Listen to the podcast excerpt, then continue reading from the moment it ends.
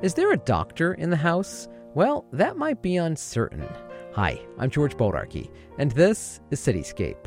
According to the Association of American Medical Colleges, the U.S. will face a significant shortage of doctors in the next decade, many of them primary care physicians. In the studio with me now is Neal Simon. He's the president and co founder of the American University of Antigua College of Medicine.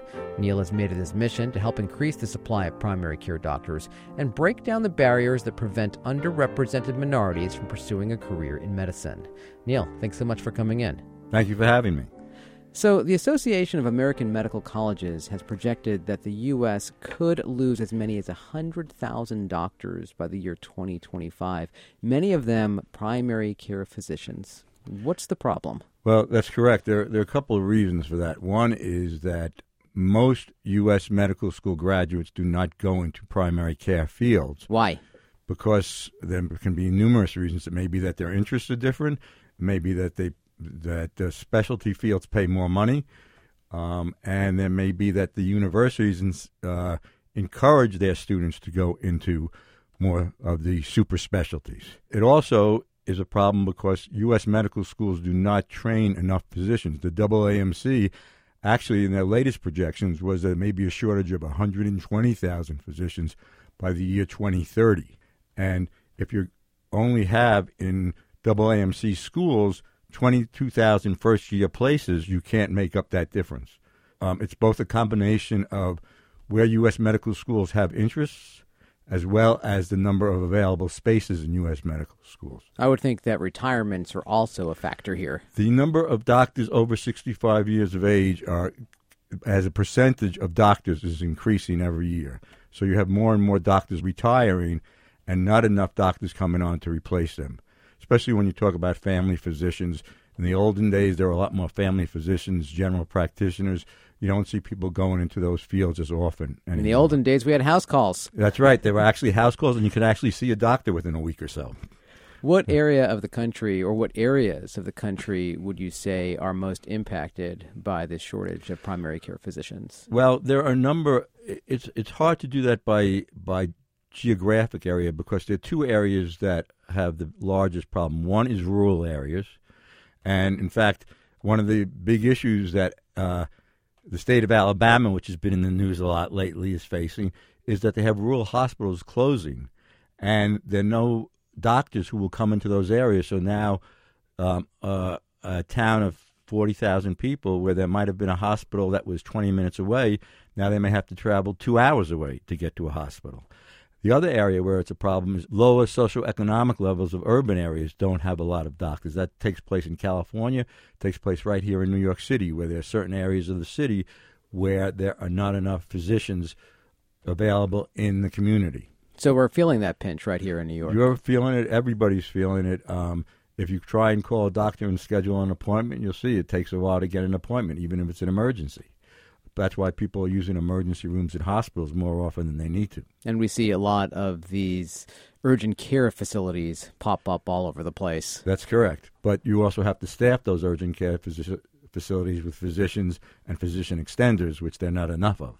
How are foreign medical graduates helping to fill this void well, in the United States? Let me give you an example. First of all, when we talk about foreign medical graduates, we're talking about primarily, in the case of American University of Antigua, U.S. citizens who are graduates of international medical schools. About 72% of our graduates go into primary care fields.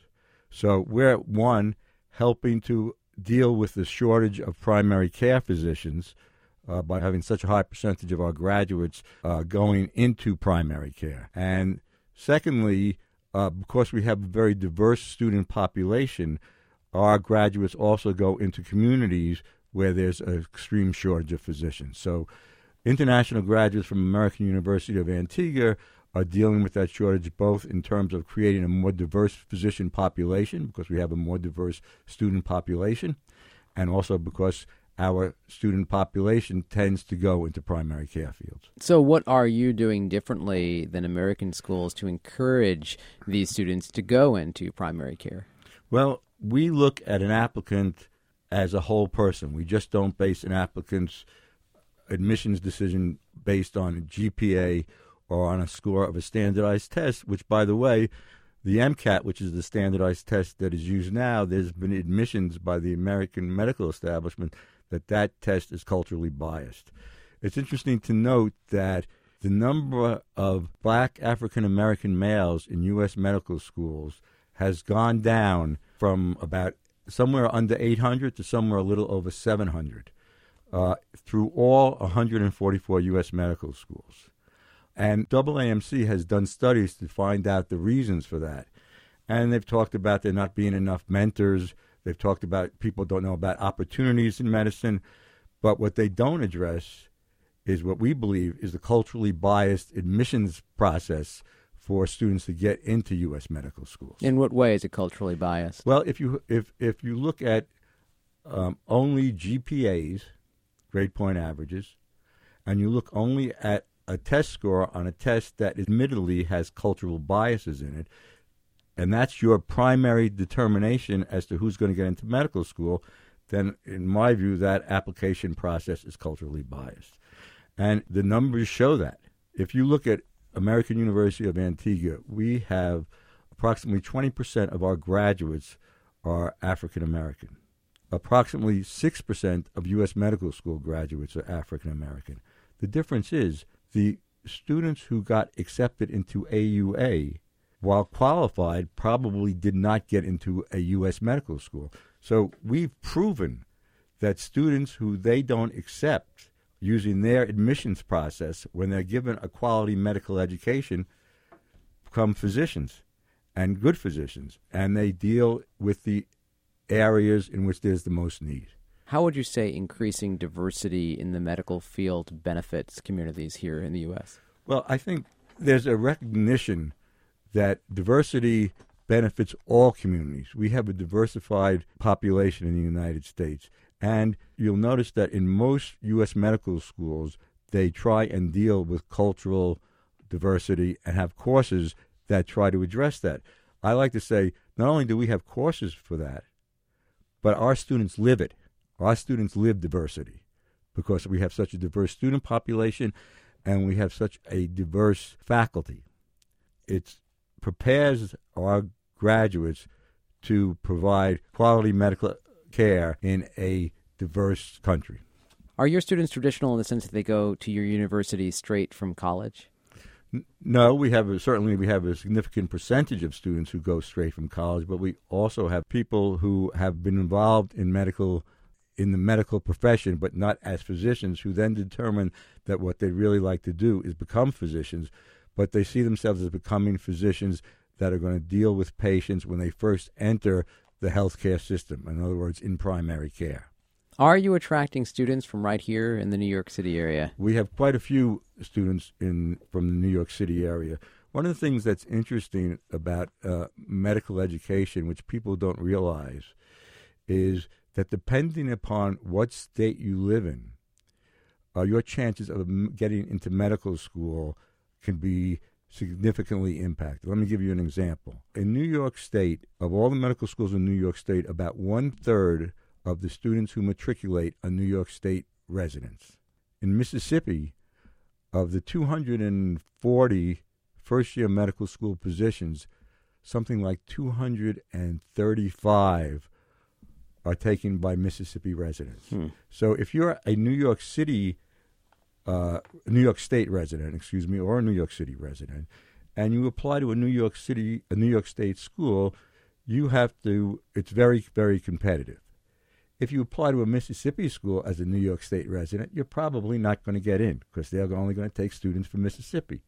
So a student from Mississippi, for example, who might have a 3.4 GPA, will get into medical school a, a student, an applicant from New York State who might have a 3.65 GPA or a 3.7 GPA may not get into a New York medical school, but also won't get into the Mississippi medical school. So, and that's true, uh, and it impacts people in states like New York or New Jersey where there's a high population. Uh, I mean, a, a significant uh, number of applicants to medical schools, but there are not as many medical school there's not a proportionate number of state medical school places. Where are your graduates primarily working here in the tri state region? Well, um, I can tell you that they work in, in hospitals in Brooklyn, Manhattan, upstate New York, Kingston. Um, I can give you a whole list Maimonides, um, Wyckoff, uh, Kingsbrook, Kingsborough, um, Beth Israel, on, on and on and on. We have students in residencies in almost every state of the union, and but again, they tend to um, participate in residency training in um, in urban states like New York or in rural areas. It's interesting to note that in New York State, over 40% of the residents are international medical graduates. In the state of New Jersey, over 50% of residents are medical school graduates. And interestingly enough, where a graduate participates in residency training is the place where the graduate is most likely to practice medicine, not the state, not where you go to medical school. So, for example, the New York State medical schools, 65% of their graduates do not practice in New York State. So while we're supporting these medical schools and um, the state supports these medical schools, they're not producing doctors for New York State. Is that because there are no jobs here? Why is oh, that? there are plenty of jobs and there are plenty of opportunities in New York State. It's um, I can't tell you what the reasons are. I've heard somebody say it's because our taxes are high, Hmm. but our taxes pay for the medical education. So it's I, I, I can't tell you why individuals don't. I can only tell you that according to the AAMC, 65% of New York State medical school graduates do not practice in New York State. Now, you said many of your students. Is it a majority that are U.S. born? Yes. Um, when I get the percentage of stu- where students are, I always come up with more than 100%, so I have to be careful. But about 85% of our students are um, U.S. citizens, and our, uh, we, uh, our U.S. citizens and uh, residents are eligible for U.S. government student loans. About 10 to 12% are um, Canadian, and I'm going to go over 100% again, but um, and then we have a large percentage of uh, well, a lo- maybe 5% of our students are uh, from the Caribbean region. And uh, we provide scholarships for many of those students. We have diversity scholarships. We have scholarships for um, students from the Caribbean region. And we have a New York State scholarship. We had over $13 million in scholarships um, that have gone to our AUA students. Now, that being said, how hard is it for an individual who is not a U.S. citizen to come here and work as a primary care physician and to stay here as a primary care physician? Well, uh, some of it depends upon where they obtain their medical education. So it is if you're not a U.S. citizen or a U.S. resident, um, you have a whole host of immigration issues that you have to go through, and you have to participate in residency training. If you're not a U.S. citizen, besides obtaining a residency position, the hospital must sponsor you for that position, and hospitals hospitals, excuse me, are get are becoming more and more reluctant to do so. Um, Why? Why? Because um, I think the present um, federal administration um, has uh, put in doubt how long a international graduate can stay in the United States, and whether or not there'll be continued restrictions on those graduates, uh, no matter where they come from. So hospitals, uh, are, I think, are less likely to invest in sponsoring an international medical graduate who is not a U.S. citizen or resident. What do you think about that, considering we're going to have this big void when it comes to having primary care physicians? Well, I think it's it's um, it's it's a problem, and I think one of the reasons for that problem is people deal in silos. So, whether or not, however you feel about immigration, do you take into consideration what impact it might have on healthcare? Do you take into consideration what impact it may have on other aspects of the economy? Do you take into consideration what impact it may have on research and development? Um, I don't know. So I think there's not an overall uh, view of immigration and what impact restricted immigration may have on the United States. Are your standards any different from that of a U.S. based medical school? Our standards are different in the sense that we have different standards to get into the school. Our standards once you're in school, I do not believe are any different than a U.S. medical school, and the success of our graduates has shown that. Um, we had over 88% of our graduates obtained residency positions last year, uh, which is higher than some U.S. medical schools. And whenever there's been any attempt to evaluate internationally trained physicians as opposed to U.S. trained physicians to see if there's a difference in quality, there's never been a study that has shown that there's any difference in quality. So I think that goes to the standards that we have as a educational institution to ensure that our graduates are successful and that they have the appropriate education to pass the necessary exams for licensure. Because whether we like it or not there's a three-part examination process to get licensed in any state in the union. And our graduates as well as US medical school graduates have, graduates have to set, pass those same exams in order to obtain licensure What's the story behind the American University of Antigua College of Medicine? What's the story behind? Yeah. Well, what are your humble beginnings? I was president of another international medical school called Ross University.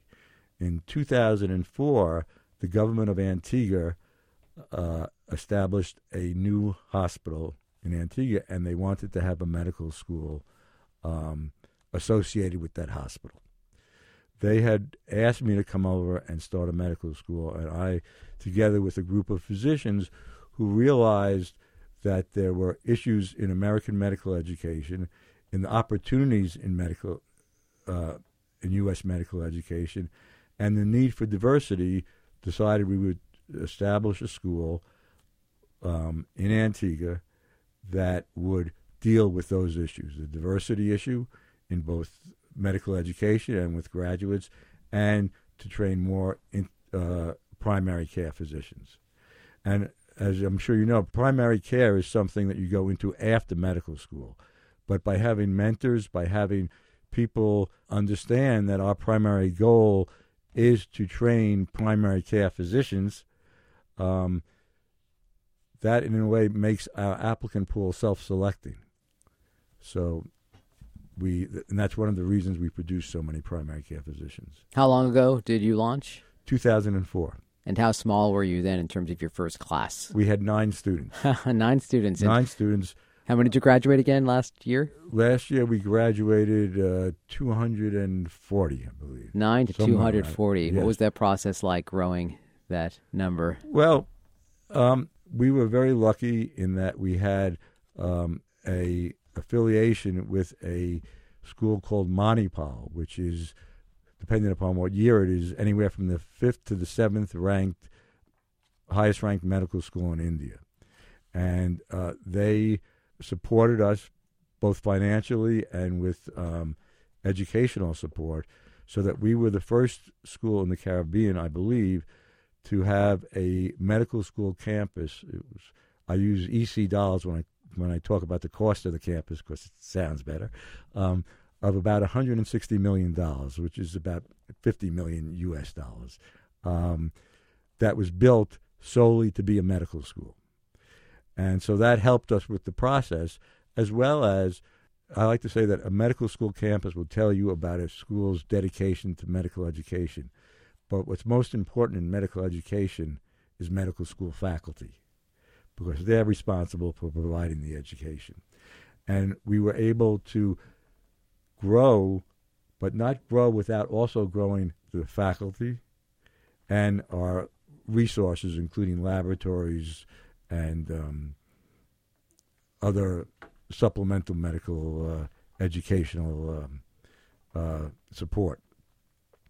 So um, the process was made easier by our relationship with Manipal, which is Kasturba Medical College. And by our growth was also made easier because we had a wealth of knowledge that helped us grow the school, as well as faculty resources from the United States as well as worldwide um, that we were able to use to continue the growth and make the growth a seamless process. No, of course, a big challenge of anyone graduating from school, medical school, law school, you name the school, is mounting student debt. Is it much cheaper to go to your school than it is to go to a school here in the States? It is cheaper than the vast majority of schools in the United States, but there is, I mean, students, medical education is expensive.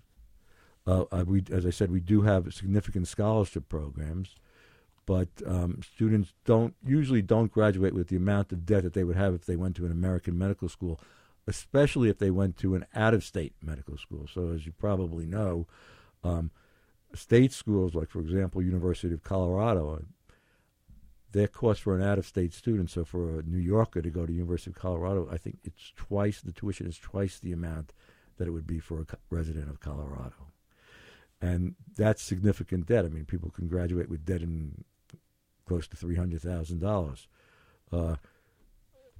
Medical education at AUA is n- not that prohibitive, but you, what would you say? What is it? It's probably around one hundred and sixty, one hundred seventy thousand dollars, including tuition, room and board, books, everything that cost of attendance.